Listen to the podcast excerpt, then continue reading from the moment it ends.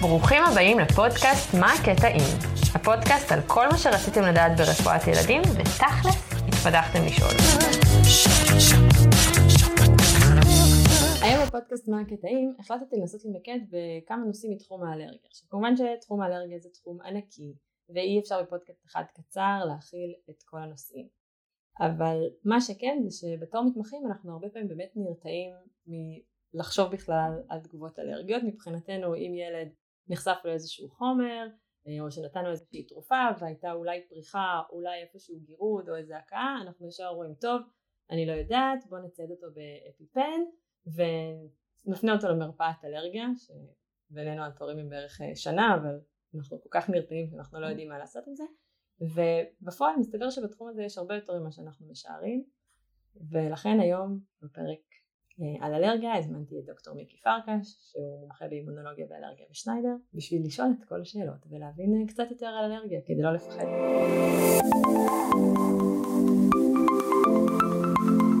שלום. שלום. רק תספר את זה כמה מילים על עצמך כדי שנכיר אותך. אה, אני רופא בכיר במכון לאלרגיה ואימונולוגיה בשניידר, עשיתי התמחות בילדים בבית חולים מאיר ואז תת התמחות כאן בשניידר והצטרפתי לצוות הקבוע אנחנו מאוד שמחים. אה, אז באמת בוא נתחיל מההתחלה. אז באמת בהתחלה הייתי רוצה לדבר על משהו שאנחנו דווקא כן מכירים אותו, שזה תגובה אנפילקטית. אנחנו תמיד מחפשים את העירוב הזה של המערכות כדי שנוכל להיכנס לפרוטוקול של אנפילקסיס במיון, נוכל לטפל בילד ולהרגיש בטוחים שעשינו את המרב. אוקיי, okay, אז אה, אנפילקסיס זה בעצם התגובה הכי חמורה, הקצה של הספקטרום של התגובות אלרגיה. אה, ואנחנו מגדירים אותו כאחת משלוש אפשרויות האפשרות הכי קלה להגדרה זה בעצם ילד שאנחנו יודעים שהוא אלרגי, אנחנו יודעים שהייתה חשיפה למשהו אלרגי אה, ואז אנחנו רואים שיש לו תסמינים, למשל אה, אם יש ירידה של לחץ דם, אנחנו מדברים על אה, נגיד 30% מהערך הנורמלי של הסיסטולי או מתחת לערך המינימלי של הנורמה לגיל, אם יש ירידה כזאת של לחץ דם אחרי חשיפה ידועה זה נקרא אנפילקס אם אין ירידה של לחץ דם אנחנו רוצים אה, שיהיה אה, תסמינים יותר ממערכת אחת. ובדרך כלל אנחנו רוצים שיהיה לפחות תסמין עורי כמו אורטיקריה או פלאשינג או אנגיואדמה ובנוסף מעורבות נשימתית או, או של מערכת העיכול עם אה, הקאות, כאבי בטן. נשימתית יכול להיות גם צפצופים וקוצר נשימה אבל יכול להיות גם שיעול או סטרידור או היפוקסמיה בעצם זה צריך להיות עירוב של שתי מערכות כן. וכשדיברת על לחץ דם אז זה ממש אפילו שוק אנפילקטי נכון? נכון. אם השוק הוא כתוצאה מתגובה אלרגית אז זה נקרא שוק אנפילקטי אוקיי והטיפול אנחנו יודעים תמיד תמיד תמיד. נכון קודם אז... כל אדרנלין. נכון מאוד. אז המינון הוא 0.01 מיליגרם לקילוגרם ושואבים את זה ישירות מהאמפולה הרגילה לא צריך למהול כן? בניגוד כשנותנים את זה דרך הווריד כשנותנים דרך אה, ישירות לשריר IM אז המינון הוא 0.01 מיליגרם לקילו ובילדים מקובל לתת עד 0.3 ובמבוגרים 0.5 מיליגרם אה, זה המקסימום. אנחנו באמת אה, תמיד מאוד מפחדים מלעשות חישובים תוך כדי לחץ אז באמת החישוב הזה הוא החישוב הכי פשוט שיש לא מוהלים כלום ולא מכינים כלום מראש נכון. ופשוט לוקחים אמפולה כמו שהיא הזכוכית הזאת שוברים אותה ומוציאים את המינון הנכון. נכון. אדרנלין בדרך כלל עוזר אה, מאוד מהר ועוצר את התגובה אחרי מנה ראשונה אבל לפעמים זה לא מספיק. לפעמים צריך לחזור על המנה אחרי כמה דקות אה, וזה בייחוד קורה כשמחכים יותר מדי זמן לפני שנותנים את האדרנלין. אם ההורים אה, מחכים אומרים בוא ניתן לו פניסטיל ונראה לאן זה הולך ואז אם מחכים שעה שלמה אז לפעמים התגובה היא לא מספקת ואז ד... חוזרים על המנה. דווקא אני חייבת להגיד שהרבה פעמים מד"א מאוד אקטיביים וכן אה, לא מהססים ונותנים את האדרנלין והרבה פעמים הילד כבר מגיע תוך כדי שיפור הדרגתי נכנס לתוך המיון באמבולנס ואת האדרנלין כבר אין לנו מה לתת ובעצם נשאר רק מה שנקרא להשלים את הפרוטוקול ואז אנחנו נותנים לו סטרואידים אנחנו נותנים בנדריל ונותנים לו מה שנקרא H2 blocker שעד לפני כמה זמן היינו נותנים את, ה, את הזנטק אז רציתי לדעת בעקרון מה אתה חושב על זה והאם יש משהו בפרוטוקול הזה שאולי פחות רלוונטי גם מאז שפחות משתמשים בזנטק. אז בעיקרון הדבר היחיד שמוכח מחקרית באנפילקסיס הוא האדרנלין. הטיפול בסטרואידים והטיפול באנטי-היסטמינים H1 ו-H2 blockers לא מוכח כמשהו שעוזר באנפילקסיס. אין לאנטי-היסטמינים אפקט לא על דרכי נשימה ולא על לחץ הדם ולכן בעיקרון הם לא צריכים להיות חלק מהטיפול הראשוני, בטח לא במקום האדרנלין. האם הם יכולים לעזור בנוסף לאדרנלין כן יכול לעזור מבחינת התופעות ההוריות, האורטיקריה ונהוג ומקובל לתת אותם בכל העולם אבל אין לזה המון אבידנס. ל-H2 בלוקר זה לא מופיע ברוב הפרוטוקולים. כאילו מישהו הסביר לי שהרציונל זה כדי שכל הפעולה תלך לכיוון ה-H1 בלוקר אז נחסום את ה-H2 ואז זה יפה אבל זה לא מגובה כל כך אוקיי. במחקר. אולי דבר אחרון בהקשר הזה של אנפילקסיס שאנחנו לא ישר משחררים את הילד יכול להסביר בעצם את הרציונל אחרי זה. נגיד הוא מרגיש כבר טוב הוא כבר האמבולנס נכנס הוא כבר הרגיש מצוין. נכון אנחנו תמיד אומרים להורים שגם אם הם הזריקו אדרנלין והילד ישתפר הם צריכים להיות אחר כך בהשגחה. אה, וזה כי לפעמים יש תגובה בי פאזית אה, כלומר יש שלב נוסף של התגובה הרי לא הוצאנו את האוכל מה, מהגוף של הילד אה, ובהחלט לפעמים יש גל שני של תסמינים שהוא יכול להיות אה, חמור אה, לפחות כמו הגל הראשון כמו אנפילקסיס וגם שם אפשר לטפל שוב באדרנלין. אה, ולרוב זה קורה בשעות הקצרות שאחרי. לכן מקובל להשגיח ברוב המיונים 4 עד 6 שעות. אז אני נותנת לו מזרק של פנפרין mm-hmm. ובהמשך אומרת לו להגיע למרפאת אלרגיה. אולי רק עוד נקודה קטנה שהייתי רוצה להתעכב עליה, יש את התינוקות הקטנים מדי, שתמיד אנחנו אומרים, טוב, אין מזרק הפניפרין שהוא בגודל שלהם, אז אולי אה, כדאי לשחרר אותם ככה, או זאת אומרת לא כדאי, אין לי כביכול ברירה, אני משחררת אותם בלי אדרנלין, זה האמת נשמע לי קצת מסוכן. אז המזרק אדרנלין, המינון המינימלי שלו הוא 0.15 מיליגרם, כלומר הוא מתאים לתינוק ששוקל 15 קילו, ומקובל לתת אותו החל ממשקל 10 קילוגרם לתינוקות. ובעיקרון ברוב הגיידליינס של האלרגיה מדברים על בכלל לא לתת מזרק בשנתיים הראשונות לחיים. הקונצנזוס הוא שאין תגובות קשות במיוחד בשנים הראשונות אה, לחיים, זה אבל, זה, אבל זה לא כזה נכון, זה לא תמיד נכון, אנחנו רואים לא מעט תינוקות שעושים תגובות מאוד קשות וזה נשאר לשיקול הרופא אם לתת או לא לתת מזרק. הנטייה שלנו היא לתת מזרק לכל תינוק שעשה תגובה שמערבת את דרכי נשימה או לחץ דם כלומר מי שעשה נפילקסיס גם אם הוא שוקל שישה קילו אני אתן לו מזרק כי נשמע לי שיותר חמור זה שהוא נכון, יעשה נפילקסיס נכון, אין... קשה מאשר יקבל עודף אדרנלין. אני גם אומר להורים שאם אין להם מזרק של ילדים ויש מזרק של מבוגרים בסביבה שייתנו את המזרק של המבוגרים. נזק אה, קשה לעשות ממינון כזה אה, עודף של אדרנלין, בטח בגילאים הצעירים שאין הפרעות קצב אה, או אין מחלת לב כרונית. סיימנו את ההשגחה בילד, שחררים אותו הביתה עם אפיפן, והדבר הבא שאנחנו אומרים, אומרים לו להגיע למרפאת אלרגיה. ובשלב הזה אין לנו מושג מה קורה עם הילד הלאה. אז אולי זה המקום באמת להתחיל את הפודקאסט הזה ולשאול מה קורה בעצם במרפאת אלרגיה ומה אתם בתור אלרגולוגים בודקים. אוקיי okay, אז בעצם אני מנסה לאפיין את התגובות שהיו לילד. Mm-hmm. באלרגיה למזונות אנחנו מקבלים בעיקר תגובות מתווכות IgE וישנה תגובה אה, שהיא לא מתווכת IgE, שמה שאנחנו קוראים non-IgE mediated, cow milk allergy, או FPILS, שזה food protein induced enterocolitis syndrome. וזאת תופעה שמתאפיינת במעורבות של מערכת העיכול בעיקר, אה, הקאות חוזרות עד כדי אפתיות והתייבשות במקרים הקשים, ובמקרים הקלים שלשולים דמיים אה, או יציאות דמיות בתינוק ש, שרק התחיל לצרוך אה, מוצרי חלב. אם ככה הרופא במרפאת אלרגיה מנסה להבין האם התגובה של המטופל שמולו הייתה מסוג IG mediated שבעצם אנפילקסיס היא הקיצון שלה אל מול תגובה שהיא non-IG mediated כמו ה-F-Pies שהרגע אמרת או אי ספילות ללקטוז. בעיקרון רוב הילדים שמגיעים למרפאת אלרגיה הם לא מגיעים אחרי אנפילקסיס. אנפילקסיס המקרה הוא די ברור, יש מזון, עושים אנפילקסיס ואז אומרים אוקיי הילד הוא אלרגי למזון הזה אבל אה, בחלק מהמקרים התגובות הן לא לגמרי ברורות. אז הדבר הראשון שעושים זה לקחת אנמנזה מדויקת על מה בדיוק הייתה התגובה. אז מה שמעניין אותנו אה, זה איזה מזונות נאכלו ומה המאפיינים של התגובה שהייתה אחר כך. אנחנו רוצים לדעת כמה זמן אחרי שנאכל המזון הופיעה התגובה ומה היה המשך שלה עד שהכל אה, חלש ואיזה מערכות היו מעורבות בתגובה האם היה מעורבות אורית, איזה חלק של האור היה מעורב, האם היו הקאות, בחילות, כאבי בטן, האם היה סימנים של מעורבות מערכת נשימה עליונה כמו נזלת, עיטושים, גירודים באף, האם היה סימנים של סטרידור, נפיחות בדרכי הנשימה, קושי לבלוע, אם היה קושי בנשימה, שיעול, צפצופים וכמובן אם היה איזה שהם סימנים של ירידת לחץ דם כמו אובדן הכרה או סחרחורות. לפעמים יש תחושה אה, שאנשים מתארים אותה כמין impending doom, תחושה שמשהו רע עומד לקרות בלי שהם יודעים להגיד את זה, זה גם משהו שאופייני. שלפעמים באמת ילדים הם קטנים מכדי להגיד את זה ואז אנחנו אולי לפעמים רואים איזה אי שקט או משהו... נכון, נכון, אי שקט, סירוב לאכול, הילדים מוציאים את זה מהפה ולא רוצים לאכול, זה גם חלק ממה שאנחנו רואים בקטנים.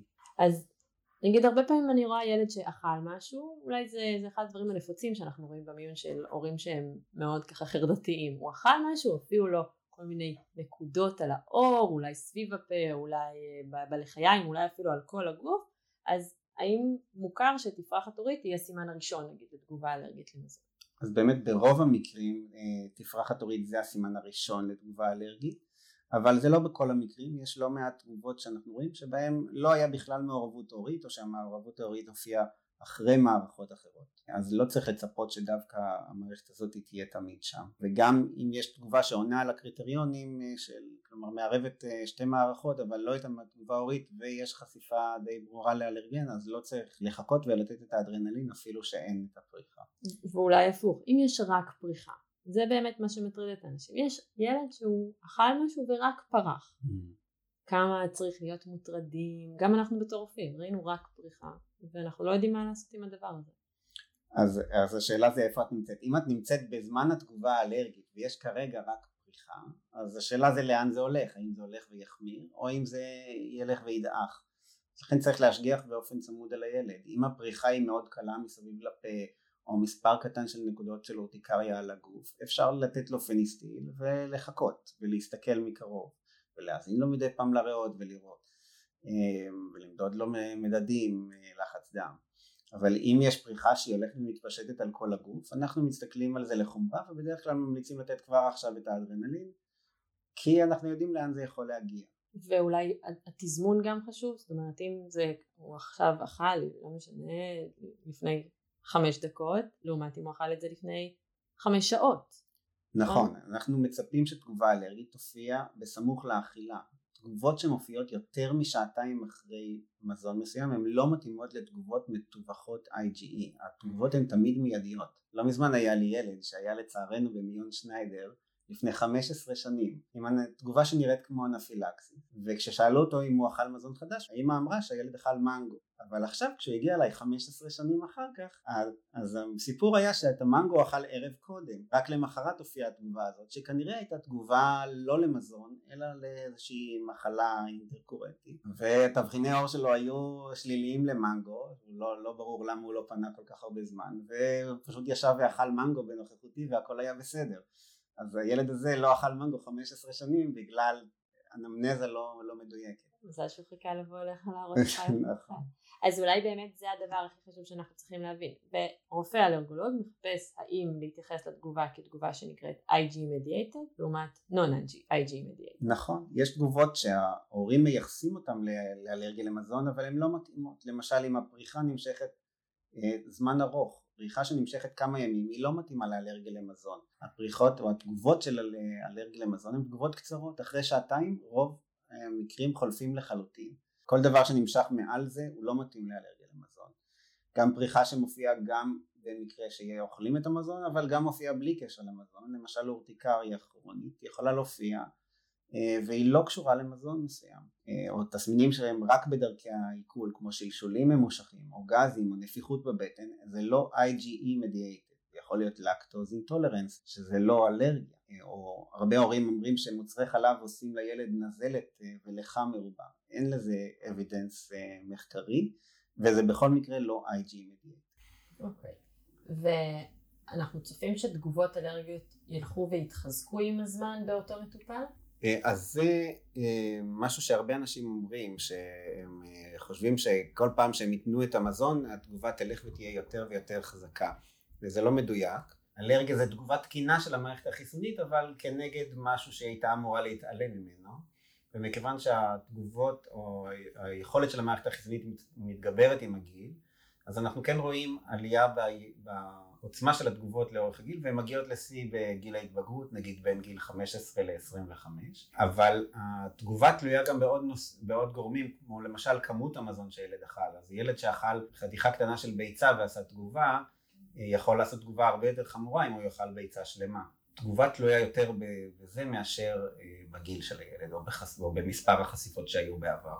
ואולי לשאול את זה אחרת, אז זאת אומרת ילד שתמיד מגיב בקוצר נשימה ופריחה, הדבר הזה צפוי להישאר מבחינת המערכות שמעורבות אותו דבר בכל פעם שהוא יגיב, או שפעם אחת הוא יכול גם אה, להקיא, להתעלף. כן, יכול להיות כל שילוב של המערכות, זה כן נוטה להיות דומה למה שהוא אכל, בהנחה שילד לא שינה את הגיל שלו מאוד ולא שינה מאוד משמעותית את מה שהוא אכל. מצוין, אם ככה בואו נסכם את החלק הזה, הבנו כבר איך עושים אנמנזה ומה צריך לשאול כדי להבין אם התגובה היא IgE mediated לעומת תגובה שהיא non-IgE mediated, כשהתגובה היא IgE mediated תגובה מיידית, היא בדרך כלל תהיה למזון ספציפי, היא לרוב תקרה תוך השעתיים הראשונות מרגע האכילה, היא תגיע לרוב, אבל לא חובה, עם פריחה, ושוב לרוב תחלוף תוך כמה שעות. ועוד משהו חדש ככה בשבילי, שבעצם התגובה נוטה להיות תגובה דומה כל הזמן ולאו דווקא תהיה תגובה חמורה יותר. זאת אומרת המערכות שהיו מעורבות והחומרה תהיה פחות או יותר אותו דבר כל עוד כמויות המזון שנצרכות הן דומות. עכשיו הייתי רוצה לעבור לחלק האבחנתי. אנחנו באמת חושדים שמדובר באלרגיה למזון ורוצים לבדוק את זה. ובעצם יש לכם תבחינים עוריים שאתם עושים, נכון? נכון, אז הבדיקה שאנחנו עושים היא בדיקה שקוראים לה תבחין עורי. בעצם אנחנו מניחים טיפה שמכילה תמצית של החלבונים של המזון המסוים או ממש את המזון עצמו על הזרוע עושים שריטה עדינה על העור דרך הטיפה ואז מחכים 15 דקות ואם זה מתנפח אם יש וויל וויל שזה ממש נראה כמו עקיצת יתוש או, או אורטיקריה וזה בקוטר לפחות שלושה מילימטר זה נחשב חיובי ומתאים לאלרגיה ואפשר את אותה בדיקה לעשות גם על ידי מדידה של IgE ספציפי למזון הזה בדם מה שפעם קראו ראסט אבל זה לא שם נכון כי זה כבר לא נעשה על ידי רדיו אקטיב אלא זה נעשה על ידי מדידת אה, IgE אז יותר מדויק להגיד בדיקה ל-IgE ספציפיים למזונות. אז גם הבדיקה הזאת אפשר לעשות איתה את ההבחנה של אלרגיה למזון. אבל אתה לא תשלח מה שנקרא IGE ספציפי לכלל המזונות, או נכון. מה שנקרא רסט, סתם בוא נזרוק אללה בבאללה, מה שיצא יצא. נכון, גם אני לא עושה תבחיני אור למזונות, זה מאוד חשוב לא לעשות תבחיני אור למזונות שהילד או אוכל כבר ולא קורה לו שום דבר, או מעולם לא נחשף אליהם, בגלל שה-positive predicting value של תבחיני אור הוא לא גבוה, כלומר אם הם שליליים זה מאוד נגד אלרגיה אבל אם הם חיוביים זה, זה לא ספציפי זה יכול להיות uh, false positive ובייחוד בילדים עם אטופיק uh, דרמטיטיס אבל גם בסתם אנשים ברחוב uh, התבחיני אור הם לא, הם לא כלי אבחנתי טוב. הם, טוב הם טובים כשהם באים באסוציאציה עם תגובה אלרגית uh, אמיתית. ואולי עכשיו גם נגיד את ההפך כי יש גם חומרים שיכולים לגרום לפולס נגטיב נכון, אם הילד לקח אה, פניסטיל או אנטי היסטמין אה, בימים לפני הבדיקה, אה, אז זה יכול להעלים לי את הבדיקה, למחוק את הוויל, ולכן אנחנו דורשים שהם לא ייקחו את התרופות האלה בימים לפני, לפני התבחין ההורי. אז כמה ימים לפני צריך להגיד להם לא לקחת? אז אם זה פניסטיל אנחנו מבקשים לפחות שלושה ימים לפני, ואם זה תרופות מהדור החדש כמו לורטדין או צטיריזין, אז אנחנו מבקשים שבוע שלם אה, בלי התרופה. אוקיי, אז עשינו מבחן תבחין עורי או skin prick test והוא יצא שלילי. אבל ההורים מספרים שכן, אבל, אבל הוא הקיא, או כן, אבל הוא פרח, אז איך מתקדמים עם הדבר הזה? אז אם יש לנו אה, התאמה בין תבחיני העור לבין התגובה האלרגית, ותבחיני העור גבוהים מערך מסוים, שזה משתנה לכל מזון, אה, אז אנחנו אומרים שהילד אלרגי ולא מנסים, לא צריך יותר מזה. אבל לפעמים יש אי התאמה, למשל הילד מספר שיש תגובה או ההורה מספר שיש תגובה ו- ותבחיני האור הם לא חיוביים או שהם חיוביים חלשים או לחילופין הפוך, התבחיני האור מאוד חיוביים אבל הילד או שלא אכל את המזון, או שלא בטוחים אם הוא אכל את המזון, או שאכל אה, קצת ממנו ולא קרה כלום. אז במקרה הזה אנחנו פונים למציאות, המציאות היא הכי חשובה, והדרך היחידה לקבוע בוודאות אם לאדם יש או אין אלרגיה למזון זה לתת לו לאכול את המזון. אז כדי שלא יקרה תגובה מאוד קשה, אנחנו עושים את זה תחת השגחה, במה שאנחנו קוראים תגר למזון. מביאים את הילד אה, למרפאה, ונותנים לו בצורה מדורגת כמויות הולכות ועולות של מזון. כשאנחנו רוצים להגיע לכמות מספיק משמעותית של חלבון המזון שהוא אלרגי אליו כדי שנוכל להגיד בוודאות שהוא לא אלרגי ויכול לצרוך בבית בלי חשש. שאולי זה גם נקודה חשובה, רוב הפעמים שילד אלרגי למשהו זה דווקא לחלבון של אותו חומר? נכון, בעצם לא רוב אלא כמעט כל המקרים של אלרגיה הם תגובות לחלבון במזון. יש מקרים מאוד מאוד נדירים שהתגובות הן פוליסחרידים, אבל אלרגיה זה אלרגיה לחלבון. אז אם נסכם את החלק הזה, בעצם מבחן התגר הוא הדרך היחידה לקבוע בוודאות אם למישהו יש או אין אלרגיה למזון. סיפרת איזשהו סיפור אבל אנחנו לא בטוחים או יש איזה דיסקרפנס בין מה שסיפרת עברת לסקין פריק טסט, תואיל נא בטובך להגיע לכאן, למרכז גדול שלישוני, ותאכל את זה מול העיניים שלנו ונראה שלא קורה שום דבר. לא לנסות לעשות את זה במרפאה, לא לנסות לעשות את זה בבית. נכון. תגר למזון צריך להיעשות רק במקום שיש לו את הכלים לטפל באנפילקסיס, ואנפילקסיס קשה. כלומר, אנחנו רוצים שזה יהיה מרכז שיהיה לו את הכלים כמו של טיפול נמרץ, שיוכל במקרים מאוד קשים של תגובה לטפל אה, כמו שצריך. אז נגיד בתור, בתור רופאה בקהילה, מה הדבר אולי הכי חשוב שאני צריכה לעשות אם אני בטוחה או לא בטוחה אם הייתה תגובה אלרגית? מה שחשוב לי שהרופא יעשה זה שיתעד בדיוק מה היה ויתעד מה הוא רואה, איזה פריחה הייתה, כי הרבה פעמים ההורים באים והם לא יודעים לתעד. אם אפשר לצלם אז הכי טוב, ההורים יכולים להביא תמונות של הפריחה כי אורטיקריה ופריחה מקולו פופולרית זה לא אותה פריחה ובהקשר של תגובה אלרגית. אה, לתעד את המשך זמן, לתעד את המשך של התגובה ומה מה נתנו ואיך הוא הגיב. כי אחרי כמה שנים כשהילד יגיע לרופא אלרגיה ההורים כבר לא יזכרו מה היה. אוקיי, okay, אז אתה אומר בעצם הכי חשוב זה לתעד ולספר מה קרה כי לרופאים יש נקרא לזה אמינות או הבנה יותר אה, טובה של מה זה פריחה אורטיקריאלית לעומת פריחה אחרת. נכון. אוקיי. ואלרגיה למזון בעצם יכולה לחלוף עם, עם השנים? אוקיי, אז אה, אנחנו באמת עוקבים אחרי ילדים אה, כל שנה, כל ילד עם אלרגיה למזון, אנחנו מזמינים אותו פעם בשנה למעקב ואנחנו חוזרים על תבחיני האור ואנחנו מחפשים מגמה של שיפור, גם בתבחיני האור, אבל גם בסיפור אה, של מה קרה באותה שנה, אם הילד בטעות נחשף ולא קרה שום דבר, אז זה יותר מרמז לנו שהאלרגיה עומדת לחלוף אה, לעומת אה, אם הילד אה, שוב ושוב מגיב כי ההורים לא זהירים אז זה מרמז לנו שהאלרגיה עוד לא חלפה. אלרגיה לבוטנים, לאגוזים, לדגים ולפירות ים לרוב נמשכת כל החיים ולא חולפת. אלרגיה לחלב ולביצים וגם לסויה וחיטה שפחות נפוץ בארץ נוטה ברוב המקרים לחלוף. אז בהנחה שאנחנו רואים שילד שהאלרגיה שלו עומדת לחלוף אז אנחנו נשקול להזמין אותו לניסיון חשיפה בהשגחה. אז בעצם שמתי לב שמנית את המזונות היותר אלרגניים, נכון? שאנחנו, שאנחנו מכירים אותם. נכון. רק נגיד את זה שוב, בוטנים, אגוזים, דגים ופירות ים, וחוץ מזה ביצים, סויה, חלב, וחלב. וסומסום בישראל. אה, סומסום, נכון. וסומסום בישראל. עכשיו, בעצם בתור רופא ילדים מה שאני מכירה או מתוך אה, ספר לרפואת ילדים הטיפול לאלרגיה למזון זה הנה הפיפן שלך אל תאכל את הדבר הזה יותר בחיים שלך ובהצלחה האם יש בעצם טיפול לאלרגיה למזון? נכון הטיפול העיקרי באלרגיה למזון זה להימנע מחשיפה למזון אה, אבל בכמה מרכזים בארץ ובעולם אה, התחילו לעשות טיפול חדש בדסנסיטיזציה למזון שבו בעצם עושים לו תגר ורואים באיזה מינון של מזון הוא הגיב ואז אומרים לו לאכול בבית כמויות קטנות יותר מהמזון הזה כל יום במטרה להשרות דסנסיטיזציה, להשרות צבילות למזון הזה והוכח שעם השנים זה יכול לעשות שינוי, כלומר שיפט בתאי T המעורבים מ-TH2 ל-TH1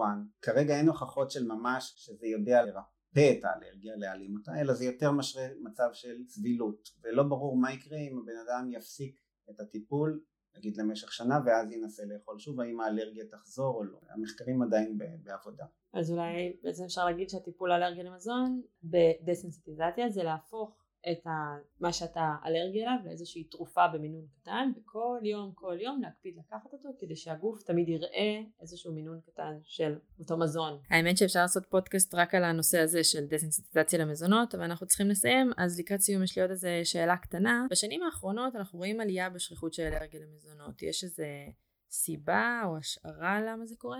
אז אנחנו לא כל כך יודעים עדיין באמת, אה, יש כמה תיאוריות למה השכיחות של האלרגיה עולה, יכול להיות שיש עלייה במודעות ולכן האבחון הוא יותר גבוה, אבל כנראה שיש גם עלייה אובייקטיבית בזה, ואחת התיאוריות שנקראת תיאוריית ההיגיינה שאומרת שבגלל שהסביבה שלנו הולכת ונהיית יותר נקייה ממזהמים המערכת החיסונית שלנו היא במרכאות משועממת והיא מתבלבלת ומגיבה למזונות במקום למזהמים. דוקטור פרקש תודה רבה יש איזה משהו ככה לסיום שהיית רוצה שאנחנו נוצא מהפודקאסט הזה איתו?